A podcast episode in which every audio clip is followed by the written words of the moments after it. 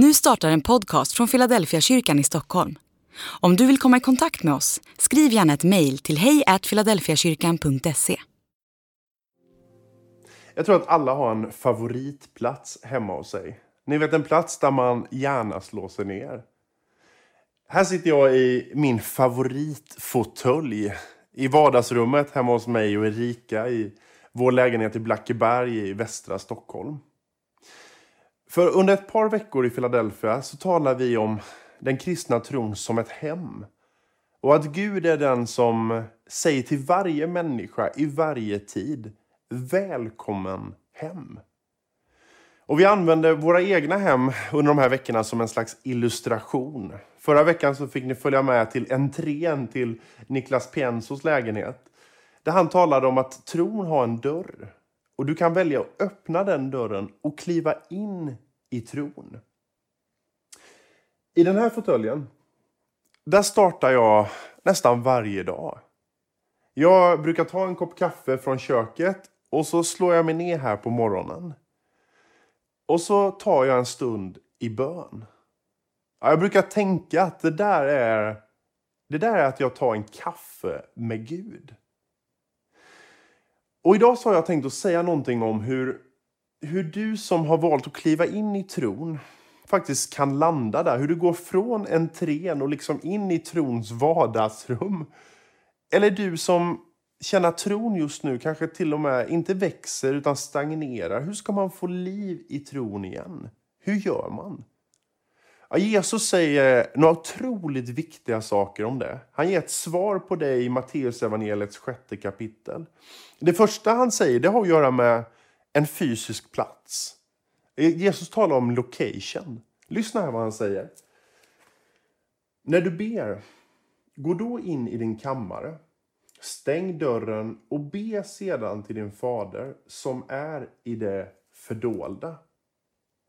Du kanske tänker, men jag ber ju när jag stressar till tuben eller när jag precis har slagit mig ner för att skriva en tenta på universitetet. Är inte det okej? Okay? Ja, men självklart. Gud hör alla böner. Men det är som att Jesus säger, det finns olika slags böner. Och jag brukar tänka att det är ungefär som i en relation. Jag och Erika, vi bor ju tillsammans, vi är gifta, vi träffas varje dag och vi har ju någon slags pågående dialog, ett pågående samtal. Du vet, man ringer varandra och frågar när kommer du hem från jobbet, ska sätta igång med maten och så frågar man har du betalt den där räkningen och hur blev det med de där planerna i helgen? Rätt mycket praktiskt. Och sen ibland har vi ju andra samtal.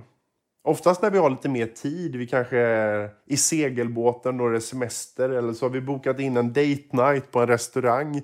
Då pratar vi inte så mycket inköpslistor på ICA utan helt andra saker. Och så tänker jag att det är med bön också. Det finns de där bönerna man ber, du vet, när, när det är på väg att ta slut med soppan på E4 i bilen. Eller när man precis bara ska rusa in i ett möte och behöver lite vishet. Men det finns också de bönerna som man ber när man avsätter en tid och kanske väljer en plats. När vi läser om Jesus så läser vi ofta om att han drar sig undan för att be. Det står aldrig att han kliver in i en kammare och stänger dörren. Så det, det här ska man nog inte läsa bokstavligt. Utan Jesus verkar ju gå upp tidigt på morgonen och ge sig av till ödemarken. Och jag, jag tänker, jag kanske inte behöver gå ut i ödemarken, men det jag gör det är att jag tar en tid på morgonen. Jag väljer en fåtölj och så tar jag en kaffe i handen. Och när Jesus har pratat om det här med plats så går han vidare och så lär han ju oss en bön som vi kan använda när vi ber, nämligen vår fader. Eller som många känner igen som Fader vår. Och det Jesus säger är inte att det är exakt denna du måste be och du måste använda de här orden för annars hör inte Gud dina böner. Men det han gör är ju att han ger någon slags modell, en struktur för hur våra böner kan se ut. Vad ska vi be om? Och den här bönen har ju två olika delar. Den första delen handlar om Gud, den är orienterad kring Gud och den andra handlar om oss och våra behov. Första delen har ju tre saker som den säger om Gud. För det första, låt ditt namn bli helgat. Låt ditt rike komma. och låt din vilja ske. Jag inser att väldigt många av oss vi ägnar rätt mycket tid och energi åt hur, hur vårt, hur mitt namn ska bli mer uppskattat. Hur mitt namn ska bli mer populärt och mer erkänt. Eller hur mitt rike, alltså mitt inflytande, min makt eller det jag äger ska växa och få mer prylar. Eller hur min vilja ska genomföras. Ni vet, på arbetsplatsen eller i hemmet. Eller, eller när man ber att Gud gör det jag önskar. Men när jag läser om det här så inser jag att det Gud gör det är att Jesus säger att det han vill det är att bönen inte ska gå ut på att jag ska få Gud att göra det jag vill. Utan att Gud ska påverka mig.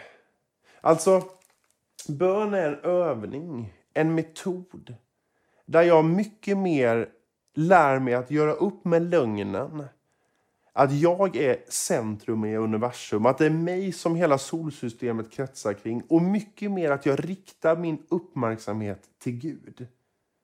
Att det handlar mindre om mitt namn, mitt rike och min vilja och att jag fokuserar mycket mer på Gud, på hans namn, på hans rike och på hans vilja.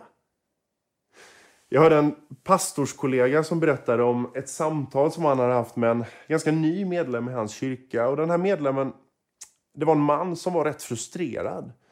För han hade klivit in i det här som vi kallar tron. Men han tyckte inte att det blev så stor skillnad i hans liv.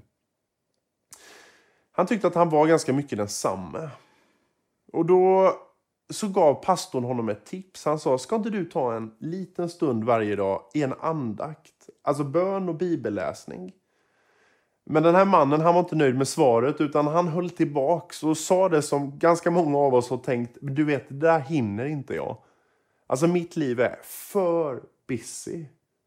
Men pastorn han stod på sig. Och så sa han, ska du inte bara ta några minuter? Är du morgonmänniska så gör det på morgonen. Är du en kvällsmänniska så gör det på kvällen. Så berättade pastorn att eh, ganska långt senare så var han hembjuden till den här mannen och till hans hustru på middag. Och eh, när han kom dit så eh, tog hustrun med honom på en liten husesyn i deras villa. Och när de kom in i vardagsrummet då, då pekade frun på en stol. Och så sa hon, den där stolen, den har förändrat min man. Ja, den där stolen, sa hon, den har räddat vårt äktenskap. Och vet, pastorn blev lite konfundersam och kollade lite närmare. Vad är det för speciellt med den här stolen? Men så fortsatte hon berätta och så sa hon, sen ett par månader tillbaka. Då tar min man ungefär 15 minuter varje morgon. I den där stolen så tar han den kvarten och så ber han till Gud. Han ber och han lyssnar in vad Gud säger. Och så sa hon, det där har förändrat allting.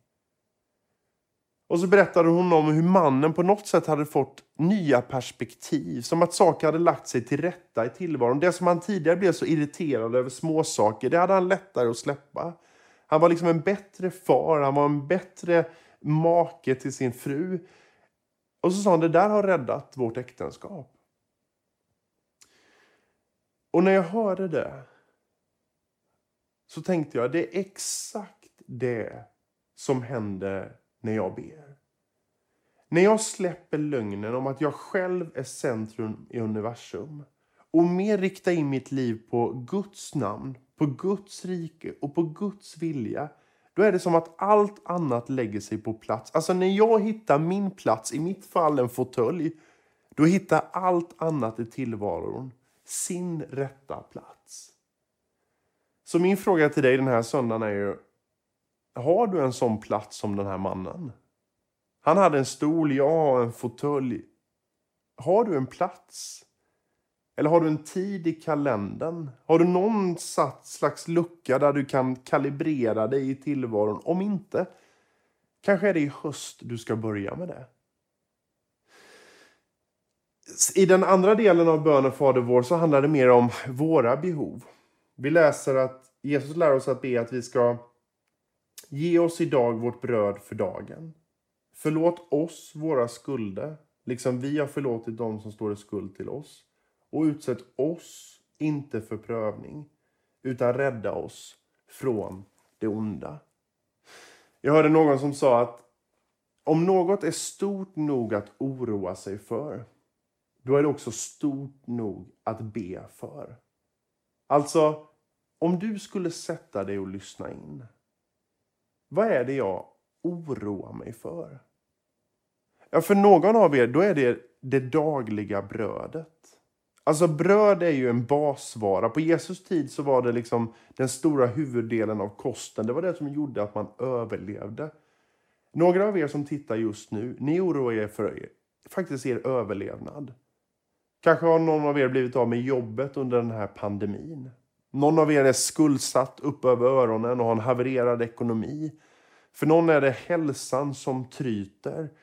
Hur ska jag ta mig igenom ännu en dag? Du ska be till Gud. Du ska be att han ger dig det du behöver för den här dagen. Och imorgon ska du be honom att han ger dig det du behöver för den dagen. Och sen ska du be nästa dag och nästa dag. För några av er, det som oroar er, det handlar om skuld. Det som inte blev bra. Det som skaver i det förflutna. Den skuld du kanske känner att du har gentemot Gud eller gentemot en annan människa. Eller det som någon annan har gjort mot dig. Det är som att Jesus i den här bönen visar att varje dag så har man möjligheten att välja att leva i försoning. Man har varje dag möjlighet att själv be om förlåtelse eller sträcka ut förlåtelse. Kanske till och med till de som har tagit något värdefullt från dig, som har gjort dig besviken. Och så tänker du när du hör det, så lätt är det inte Erik. Det är så svårt att förlåta, jag vet. Och det är just därför du behöver be Gud om hjälp att kunna förlåta. Att kunna leva i försoning.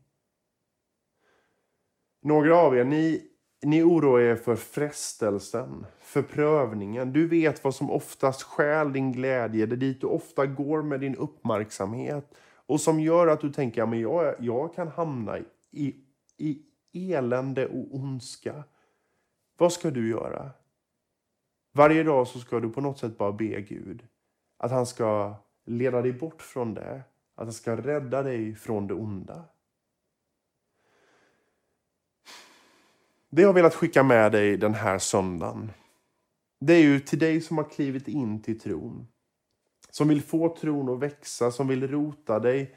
Vad är det du ska göra? Ja, men du ska börja be.